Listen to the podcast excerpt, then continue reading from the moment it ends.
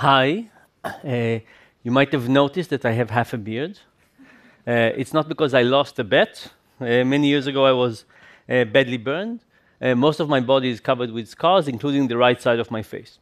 Just don't have hair. Uh, that's just how it happened. Looks symmetrical, but almost. anyway, now that we discussed facial hair, let's, let's move to social science. And in particular, I want us to think about where is the potential for humanity and where we are now? And if you think about it, there's a big gap between where we think we could be and uh, where we are. And it's in all kinds of areas. Uh, so let me ask you um, how many of you in the last month have eaten more than you think you should? Just kind of general, okay? Uh, how many of you in the last month have exercised less than you think you should? Okay. Uh, for how many of you have raising your hands twice been the most exercise you got today? um, uh, how many of you um, have ever texted while driving? Okay, uh, we're getting honest. Let's test your honesty. Uh, how many people here in the last month have not always washed your hands when you left the bathroom? a little less honest. By the way, it's interesting how we're willing to admit texting and driving, but not washing our hands. That's difficult we can go on and on. And, and the problem the, in the topic is that there's lots of things when we know what we could do. We could be very, very different, but we're acting in a very different way. And when we think, how do we bridge that gap? The usual answer is just tell people. For example, just tell people that texting and driving is dangerous. Did you know? It's dangerous. You should stop doing it. And you tell people something is dangerous and they will stop. Texting and driving is one example. Another very sad example is that in the US, we spend between seven and eight hundred million dollars a year on what's called financial literacy. And what do we get as a consequence of that? There was recently a study that looked at all the research ever to be conducted on financial literacy, what's called a meta analysis. And what they found is that when you tell people, you teach them financial literacy, they learn and they remember. But do people execute? Not so much the improvement is about 3 or 4% immediately after the course, and then it goes down. And at the end of the day, the improvement is about 0.1%. Not zero, but as humanly close to zero as possible. so that's the sad news. The sad news is giving information to people is just not a good recipe to change behavior. What is? Well, social science have made lots of strides and the basic insight is that if we want to change behavior, we have to change the environment. The right way is not to change people, is to change the environment. And I want to present a very simple minded model of how to think about it. And it's to think about behavioral change in the same way that we think about sending a rocket to space. And when we think about sending a rocket to space, we want to do two main things. The first one is to reduce friction. We want to take the rocket and have as little friction as possible, so it's the most aerodynamic possible. And the second thing is we want to load as much fuel as possible to give it the most amount of motivation, energy to do its task. And behavior change is the same thing. So let's first talk about friction. Uh, in this particular case study I'll tell you about, uh, there's a pharmacy, an online pharmacy.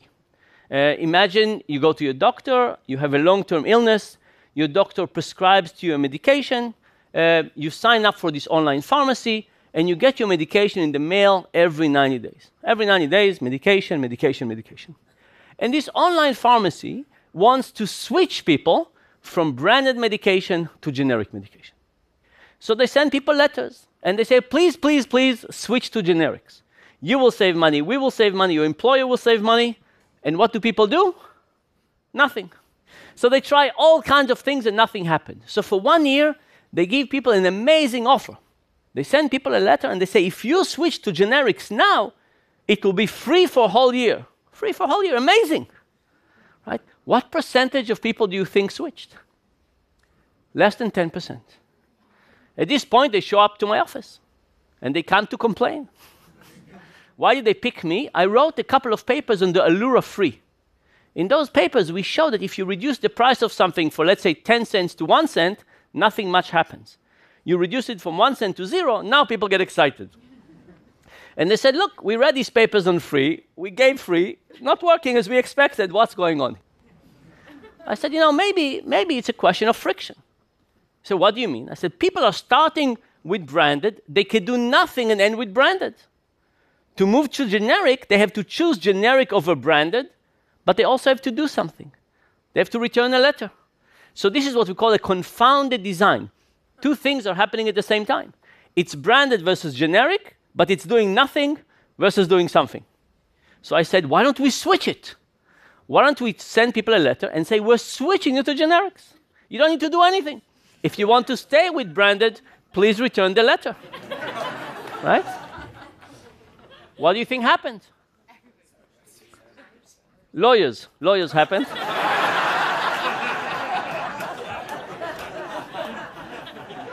Uh, it turns out this is illegal.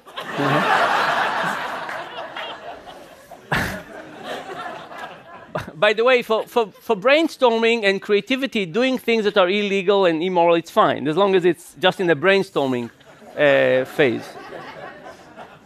But this was the purity of the idea, right? Because the initial design was the brand that had the no action benefit. In my illegal, immoral design, uh, generic had a no action benefit, but they agreed to give people a T intersection. Send people a letter and say, if you don't return this letter, we will be forced to stop your medications. But when you return the letter, you could choose branded at this price, generic at this price. Now, people had to take an action, they were on even foot, right? It wasn't that one had the no action benefit. What percentage do you think switched? The vast majority switched. So, what does it tell us? Do people like generics or do we like branded? We hate returning letters. this is the story of friction. Small things really matter. And friction is about taking the desired behavior and saying, where do we have too much friction so it's slowing people down from acting in it? And every time you see that the desired behavior and the easy behavior are not aligned, it means we want to try and realign them. That's the first part. We talked about friction. Now let's talk about motivation. In this particular study, we were trying to get very poor people in a slum called Kibera in Kenya to save a little bit of money for a rainy day. You know, if you're very, very poor, you have no extra money, you live hand to mouth, and from time to time, bad things happen. And when something bad happens, you have nothing to draw on, you borrow. In Kibera, people can draw, it sometimes borrow, it sometimes at up to 10% uh, interest a week. And then, of course, really hard to get out of it, right? You live hand to mouth, something bad happens, you borrow, things get worse and worse and worse. So we wanted people to keep a little bit of money for a rainy day. And we thought about what is the motivation, what is the fuel that we need to add.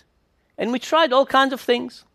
Some people, we texted them once a week and said, please try to save 100 shillings, about a dollar this week. Some people, we sent a text message as if it came from their kids. So it says, Hi, mom, hi, dad, this is little Joey, uh, whatever the name of the kid was. Try and save 100 shillings this week for the future of our family. right? I'm, I'm Jewish, a little bit of guilt uh, always, always works. Some people got 10%. Save up to 100 shillings, we'll give you 10%. Some people got 20%. Some people got also 10% and 20%, but they got it with loss aversion. What is loss aversion? Loss aversion is the idea that we hate losing more than we enjoy gaining. Now think about somebody who is in a 10% condition and they put 40 shillings in. They put 40 shillings, we give them four more. They say, thank you very much. That person gave up six. They could have gotten six more, right, if they gave 100, but they don't see it. So we created what we call pre match. We put the 10 shillings in the beginning of the week. We said, it's waiting for you. And then if somebody puts 40 in, we say, oh, you put 40 in. We're leaving four and we're taking six back. So in both cases, pre match or post match, people get 10%. But in the pre match, they see the money they did not match leaving their account. So we have text, text from kids, 10%, 20%, pre match, post match.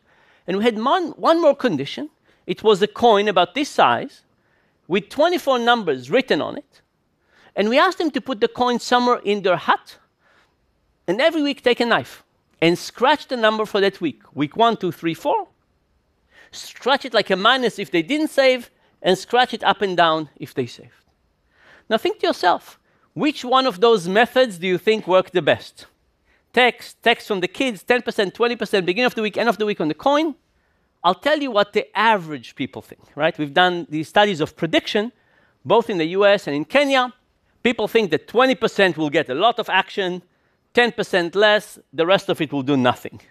Kids, coin, doesn't matter. Uh, people think loss aversion would have a small effect.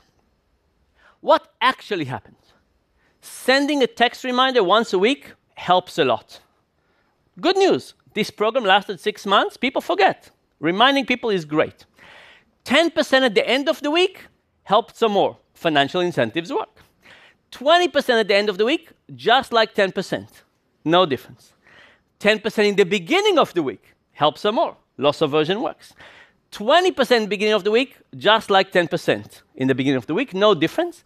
And the text message from the kids was just as effective as 20% plus loss aversion, which is amazing, right? It's amazing how motivating messages from kids were. And one conclusion is we don't use kids enough. Right? And, I, and of course, I don't mean in the child labor uh, sense. But if you think about parents and their kids, uh, we are the best that we can for our kids. And we think about the future, and, and I think we should think about how to use that amazing source of motivation to get parents to behave in a better way. But the big surprise of the study was the coin. Uh, the coin basically doubled savings compared to everything else. And now the question is why? What was it about the coin? So I'll tell you how I started thinking about the coin, and then we'll come back to it. So, you know, when I, when I do research on, let's say, buying coffee, I don't need to go anywhere. I can sit in my office, I bought enough coffee, I know how it works. The details, I'm familiar with them. Uh, when you do research in some of the poorest places in the world, you have to go and visit and see what's going on and get some insight about how the system works. And on that particular day, I'm in a place called Soweto in South Africa, and I'm sitting in a place that sells funeral insurance. Uh, you know, in the US, uh, people spend crazy amounts of money on weddings. In South Africa, it's funerals. Uh, people spend up to a year or two years of income on, on funerals.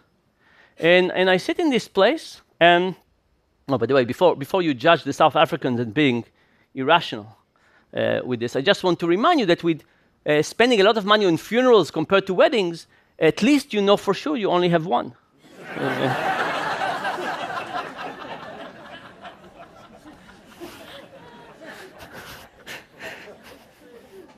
Okay, so, so I sit, I sit in this place uh, that sells funeral insurance, and this guy comes in with his son. His son is about 12, and he buys funeral insurance for a week.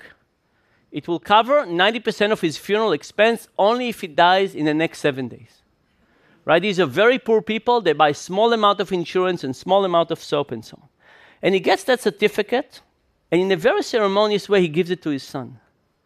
And as he gives it to his son, I think to myself, why the ceremony? What is this father doing? Now think about the breadwinner that decides on that particular day to direct some money into insurance or saving.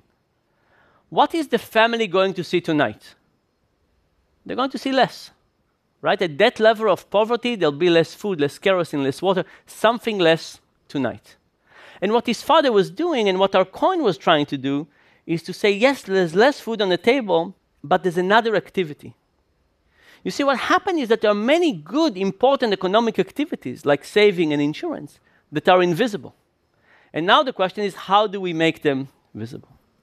So let's go back to our rocket uh, model. We have to, first of all, look at the system and see where there's little things we can fix with, with friction. Where can we remove friction? And the next thing we want to do is we want to think broadly about the system and say, what other motivations can we bring in? And that's a much more difficult exercise, and we don't always know what would work best. Is it going to be money? Is it going to be loss aversion? Is it going to be something that is visible? We don't know, and we have to try different things. We also have to realize that our intuitions sometimes mislead us. We don't always necessarily know what would work the best. So if we think about this gap, between where we could be and where we are, it's a really sad thing to see this gap and to think about it. But the good news is there's lots we can do.